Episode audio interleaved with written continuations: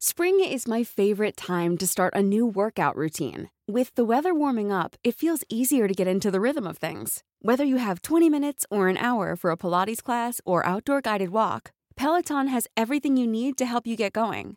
Get a head start on summer with Peloton at onepeloton.com.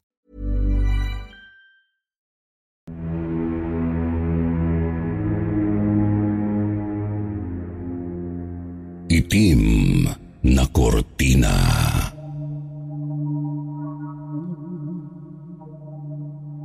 Magandang araw sa inyo, Sir Jupiter, at sa lahat ng bumubuo ng kwentong takipsilim. Ako po si Rhea. 32 na ako ngayon at nakatira dito sa Marikina. Gusto ko lang ibahagi sa inyo ang naging karanasan namin sa dati naming inupahang bahay sa Quezon City. Tatlo kaming magkakapatid. Ako ang panganay, lalaki ang pangalawa at babae naman ang bunso. Sampung taong gulang ako nang mangyari ang pambihirang kwentong ito. Yung mga magulang ko po ay busy kahit weekends. Meron po kasi silang sinimulang maliit na negosyo noon. Kaya kaming magkakapatid lang ang naiiwan sa bahay madalas. Nag-iiwan na lang ng pagkain si mama. At minsan ako na ang nagluluto. Yung madali lang, pritong itlog o kaya ginisang ulam sa delata. Kapag gabi naman ay merong inaatindan sila mama at papa na isang religious group. Nagpe-prayer meeting sila at madalas inaabot na sila ng gabi. Madalas alas 11 ng gabi at paminsan-minsan hanggang alauna ng madaling araw kapag napapasarap ang kwentuhan nila roon. Kaya naman kaming magkakapatid ay sanay ng patulugi ng mga sarili namin. Wala naman kasi kaming yaya o katulong. Naglalatag lang kami ng banig. Wala po kasi kaming kama noon kaya tabi-tabi kami matulog sa iisang kwarto. Ang bahay po na yun ay paitaas. Noon daw kasi bundok ang lugar na iyon. Bale sa harapan ng bahay ay may modernong kalsada pero sa likod ng bahay ay mapuno na. Hindi na pinasimentohan ang daan roon kasi kaunting bahay lang ang nakatayo. Kaya konti lang ang napapagawi roon dahil nga paitaas na ang lugar at saka mapuno. Bandang alas 12 ng gabi, naalimpungatan ako. Nakita kong tulog na sa tabi namin sila papa at mama. Pareho silang nakahiga sa bandang kanan ko. Kaya ako nagising dahil nakarinig po ako ng mga boses at mga yabag ng paa na parang walang tsinelas o sapatos. Tumatakbo pa balik-balik sa likod ng bahay. Yung boses po eh, babae at lalaki. Para po silang nag-aaway sa pera. Yung lalaki parang hinahabol yung babae. Tapos sinasabi niyang, Akin na ang isang libo. Yung babae naman po, umiiyak at sinasabing, Ang kapal ng mukha mo. Yung ibang palitan nila ng salita, hindi ko na masyado maintindihan. Siguro may isang minuto ko silang naririnig. Nagtataka ako kasi pabalik-balik sila. Lumalakas at humihina po yung boses nila, pati yung yabag ng pagtakbo nila. Kaya alam kong nagpapaikot-ikot sila ng habulan banda sa likod ng bahay namin. Hanggang sa narinig kong mas malapit na yung mga boses. Kaya ang ginawa ko, tumayo ako at pasimpleng sumilip sa bintana. Yung bintana po namin ay may kurtina na kulay itim.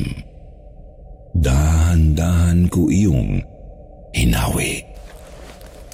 Nakita ko sa mundang puno ng kakao na di kalayuan sa bahay namin na may nagrarambulan na babae at lalaki. Sir Jupiter, yung lalaki po nakakubabaw sa babae. Sinasakal po niya yung babae. Napansin ko pa po yung dalawang binti ng babae na pumapadyak na parang gustong makawala. Base sa naaaninagan kong pangangatawan nila, hindi ko sila kilala. Pagulong-gulong sila papalayo sa puno. Madilim po noon, kaya hindi ko na sila masyadong makita. Basta na lang napansin ko na wala na akong ingay na naririnig. Tumahimik po bigla. Ewan ko kung ano yun, kaya bumalik na lang ako sa pagtulog. Pero kinaumagahan, parang hindi ko makalimutan yung narinig at nakita ko sa likod ng bahay. Aaminin ko sa inyo, Sir Jupiter, Nung time na yun, napapaisip ako kung naka-witness ba ako ng isang krimen. Pero wala naman po kaming nabalita ang patayan banda sa amin. Pero pwede rin naghabulan sila at umabot sa lugar namin at pwede rin kinalankad na lang ang katawan ng babae sa ibang lugar.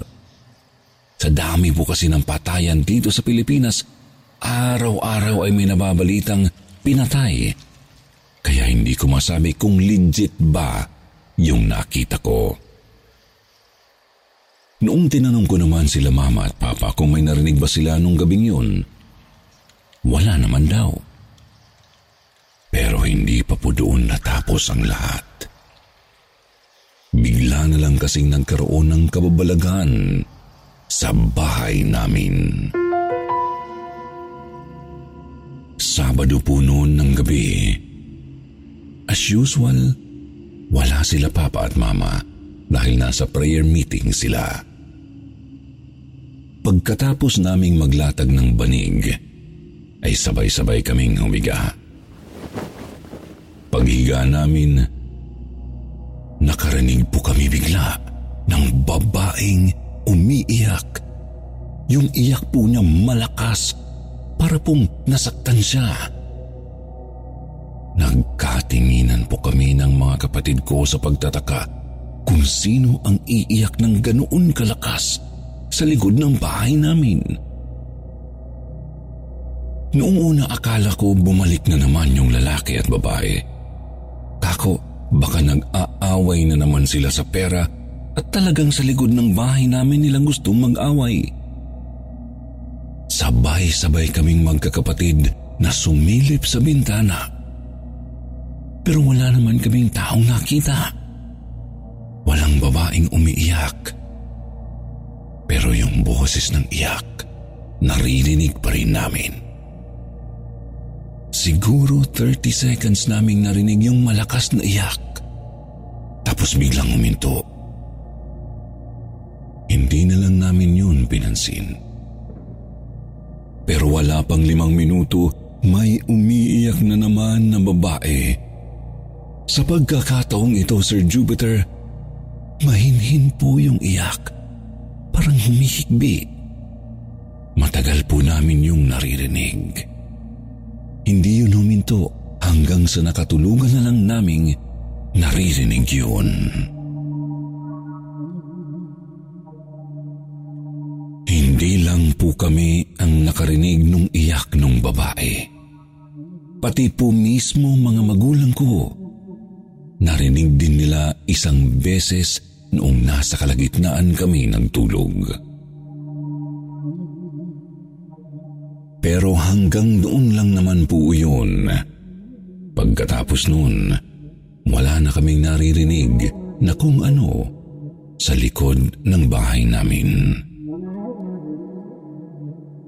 Noong mag-high school ako, bumalik na naman yung curiosity ko sa bagay na yun. Isang Sabado kasi, nag-overnight po ang kaibigan ko sa bahay namin. Felinda po ang pangalan niya. Nung time na yun, medyo napaayos na namin ang bahay.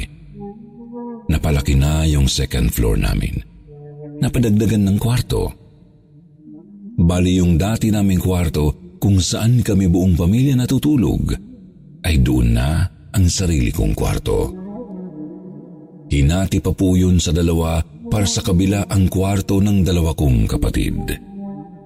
Kwarto ko yung sa bandang bintana. Sila mama at papa naman ay natutulog sa bagong kwarto na pinagawa. Noong mahimbing na akong natutulog, nagising ako sa kalabit ni Felinda. Sabi niya, meron daw babae at lalaking nag-aaway. Pabalik-balik daw yung kaluskos.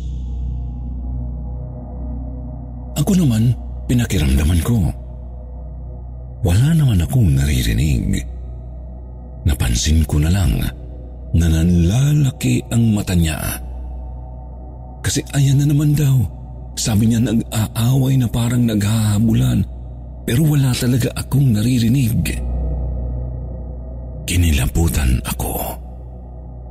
Wala kasi akong naririnig pero si Felinda meron. Mas lalong gumapang yung kilabot ko nang sabihin ni Felinda na parang nag-aaway daw sila dahil sa pera. Sir Jupiter, ibang klasing kabayong naramdaman ko. Nanginig ang katawan ko sa takot. Agad akong bumangon at isinara ang bintana. Madilim pa po noon kaya hindi na ako nagsalita. Natatakot kasi ako kaya pinilit ko na lang na kami ay matulog.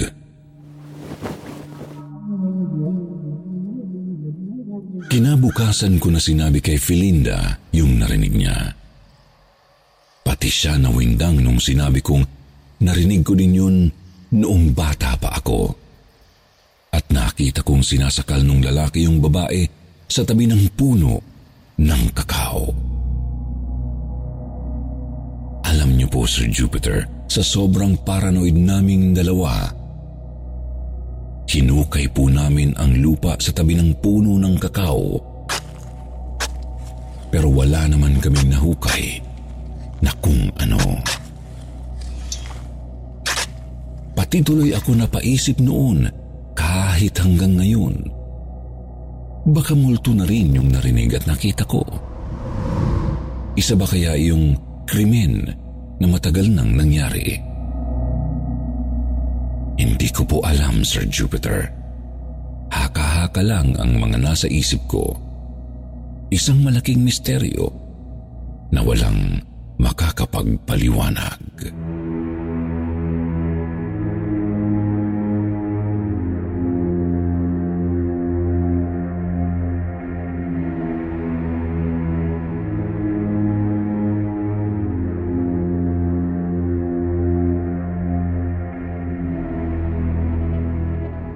Mapagpalang gabi sa inyo, Sir Jupiter.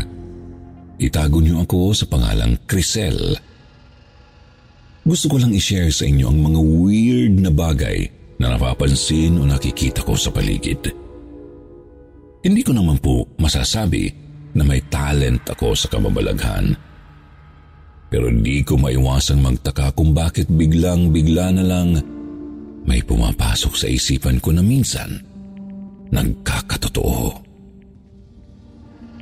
Sir Jupiter, ito ang unang beses na ikikwento ko sa iba. Alam ko kasing pagtatawanan lang ako ng mga kakilala ko, kaya mas mainam para sa akin na ikwento ito sa hindi ako kilala. Noong bata pa ako ay palipat-lipat kami ng inuupahang lugar. Siguro every year or every two years kaming lumilipat-lipat. Sisimulan ko ang kwentong ito noong hindi pa ako nag-aaral. Siguro nasa four o five years old ako nito. Sa likod ng bahay na inupahan namin ay may dalawang maliit na lababo na magkatabi. Doon ako madalas magpunta sa tuwing tumatakas ako tuwing tanghali sa pagtulog. Tumatambay ako sa likod ng bahay para maglaro ng tubig sa lababo. Pinaliliguan ko kasi yung manika ko. Silver po ang kulay ng gripo doon kaya makikita mo ang reflection mo sa gripo. Minsan, may nakita akong isa pang reflection sa likuran ko. Reflection ng isang babae. Mahaba ang suot niya na kulay puti at may kahabaan rin ang buhok niya. Paglilingunin ko, wala namang tao. Ako lang mag-isa. Laging ganoon ang nangyayari. Hindi ko na maalala ang lahat pero dumating sa punto na kinakausap ko na yung babae sa reflection. Hindi ako natatakot. Siguro nga dahil bata pa ako, kaya ang akala ko ay kaibigan ko siya.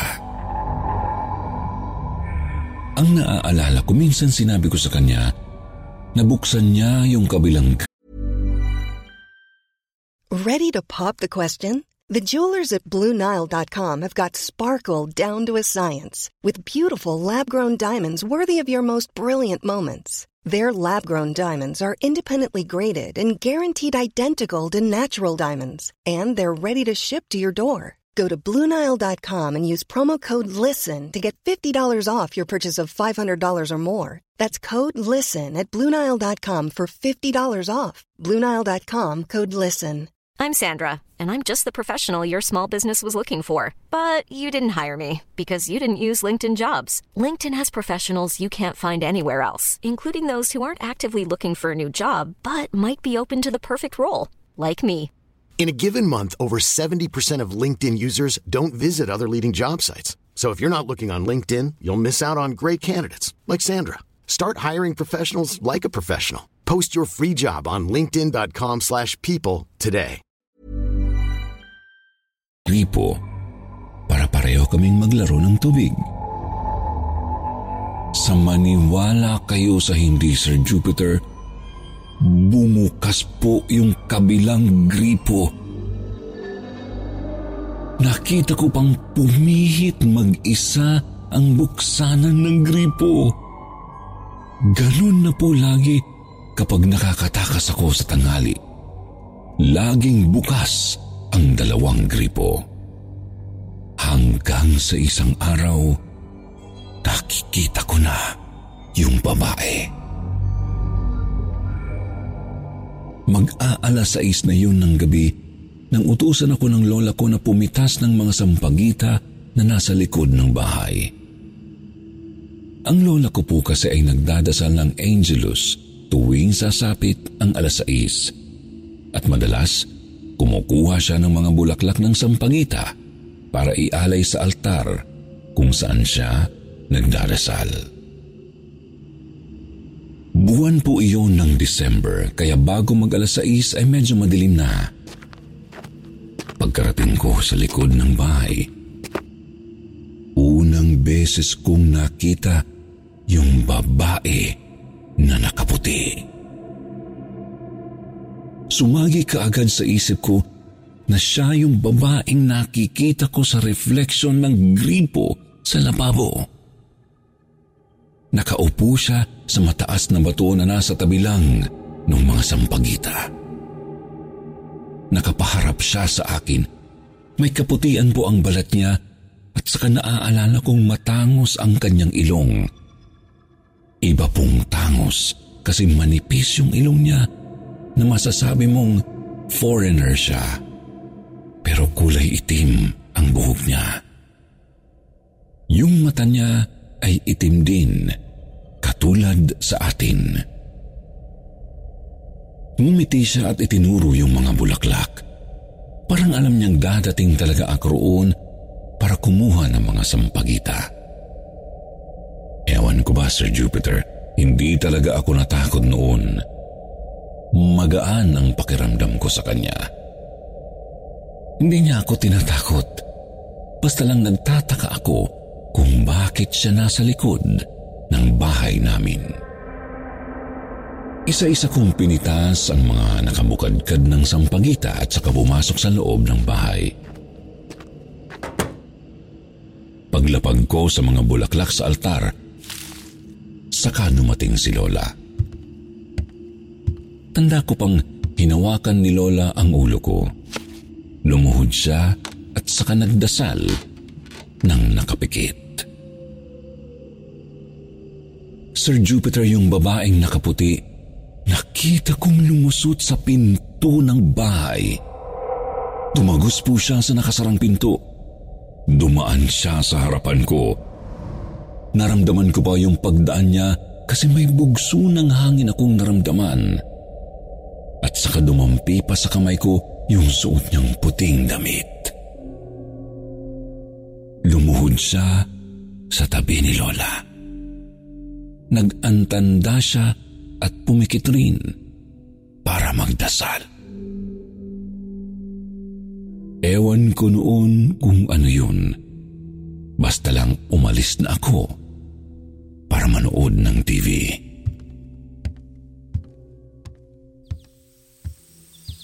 Isang araw nalaman ko na lang na nilipat na kami sa bagong uupahang bahay. Sa Quezon City pa rin po yung nilipatang bahay. Mas malaki ng kaunti sa nauna. Isang palapag lang ito pero merong tatlong kwarto. Yung isang kwarto ay para kay Lola.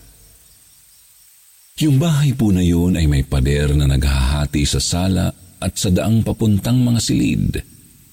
Bali yung pader ay kalahati lang hanggang bewang at grills na bakal hanggang kisame. Kaya kapag nasa sala ka, makikita mo pa rin ang mga pinto ng silid. Isang hapon po nanonood lang ako ng TV. Maya-maya, biglang umambun.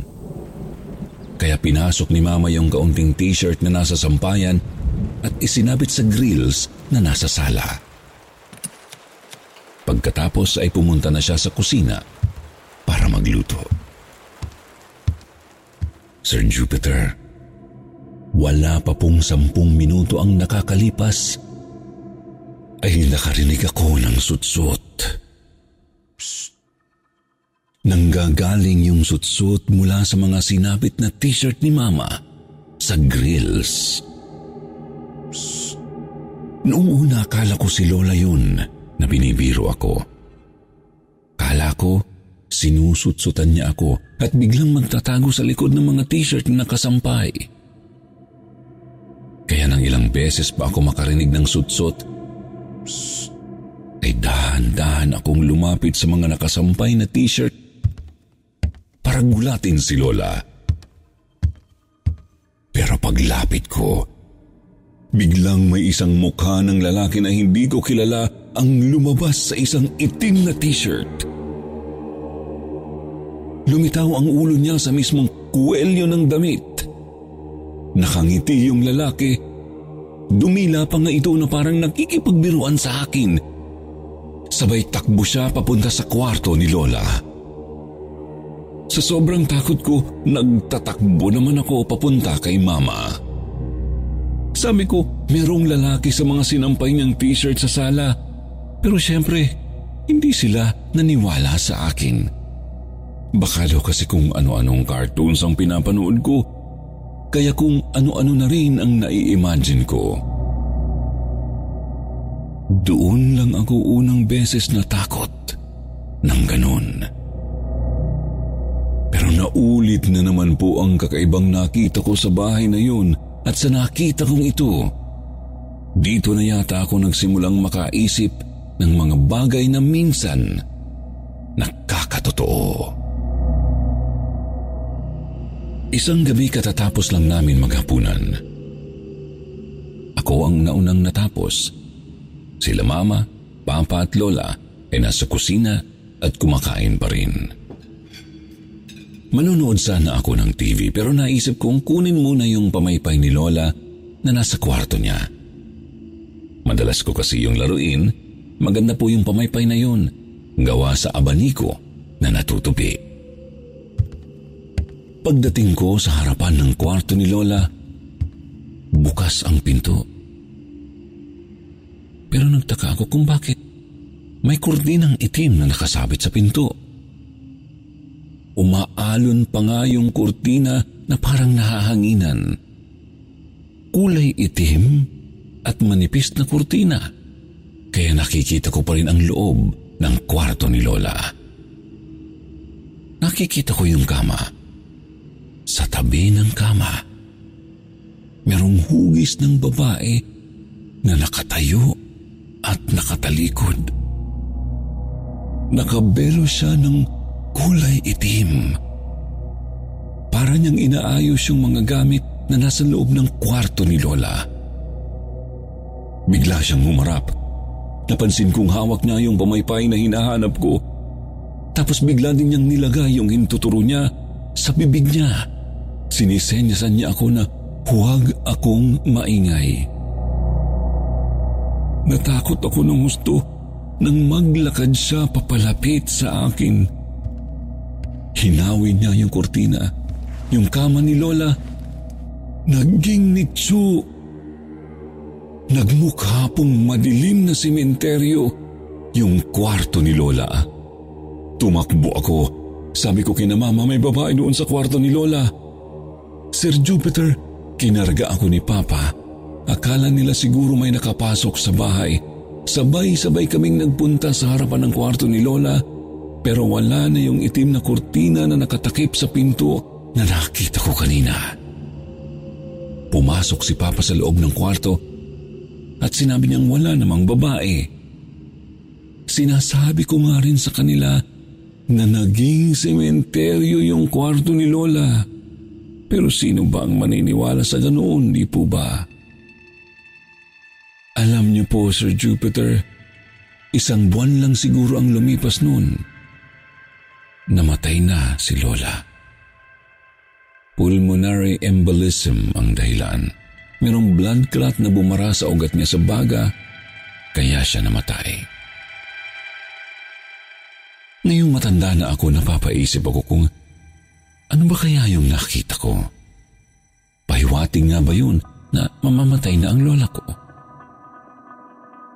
At sino kaya yung babaeng nakaitim sa kwarto ni Lola?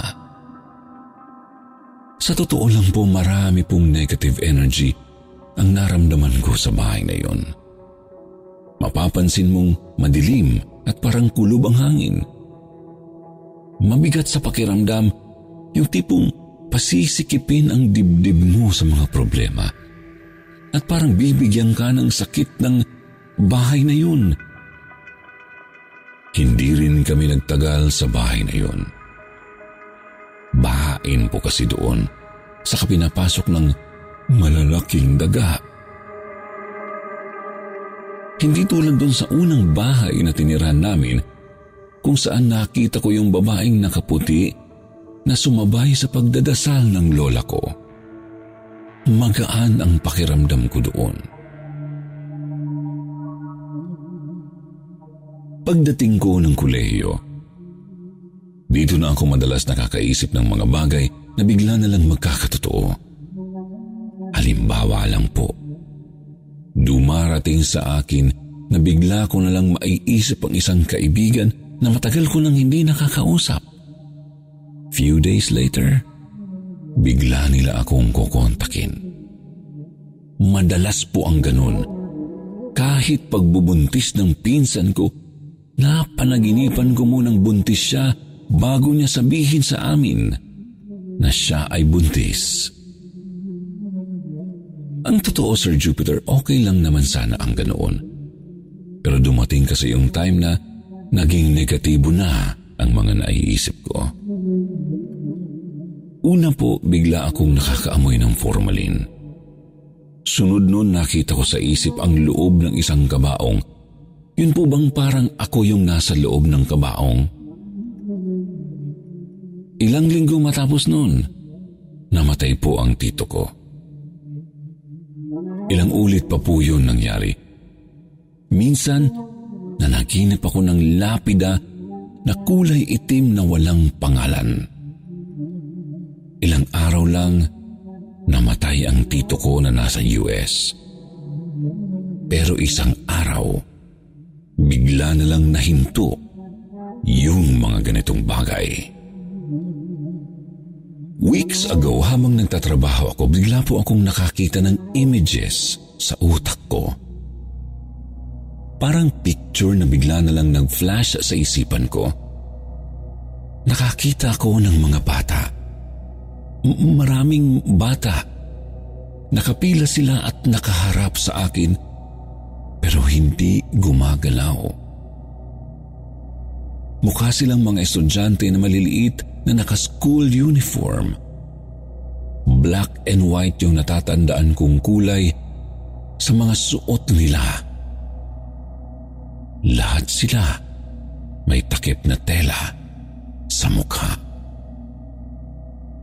Sunod nun, nakaramdam ako ng pakiramdam na parang may mga batang mamamatay. Gusto ko sanang ikwento ito sa asawa ko kaso ang weird. Pero di ko na lang sinabi. Baka pa kasi matakot siya dahil meron kaming dalawang anak na parehong toddler. Alam niyo po Sir Jupiter, ginapangan ako ng kilabot nang makita ko sa Facebook yung balita sa Thailand yung tungkol sa mga batang pinatay sa daycare. May pakiramdam kasi ako na yun yung pumasok sa isip ko. Ewan ko, hindi ko masasabi sa inyo kung totoo ba talaga yun o nabigyan ko lang ng ibang kahulugan. O baka timing at tsamba lang? Hindi ko po alam pero ito ang bumabagabag sa isip ko. Sasabihin ko na rin po sa inyo. Kamakailan lamang po nakakita ako ng pagsabog para pong bomba na sumabog. Hindi ko naman po kayo gustong takutin dahil hindi ko naman talaga alam kung totoo ba ito. Gusto ko lamang ibahagi itong weird na dinadanas ko. Kung sino man po sa inyo ang may nalalaman sa ganitong bagay, pwede kayong magkomento kung paano ba ang gagawin dito. Ito ba ay isang ability o nagkakataon lamang? Hanggang dito na lamang po. Maraming salamat po sa inyong lahat at magandang gabi.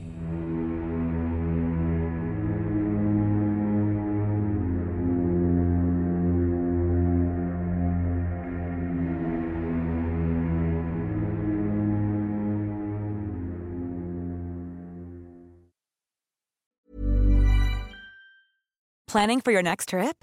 Elevate your travel style with Quince. Quince has all the jet setting essentials you'll want for your next getaway, like European linen, premium luggage options, buttery soft Italian leather bags, and so much more. And is all priced at 50 to 80% less than similar brands. Plus, Quince only works with factories that use safe and ethical manufacturing practices. Pack your bags with high-quality essentials you'll be wearing for vacations to come with Quince. Go to quince.com slash pack for free shipping and 365-day returns.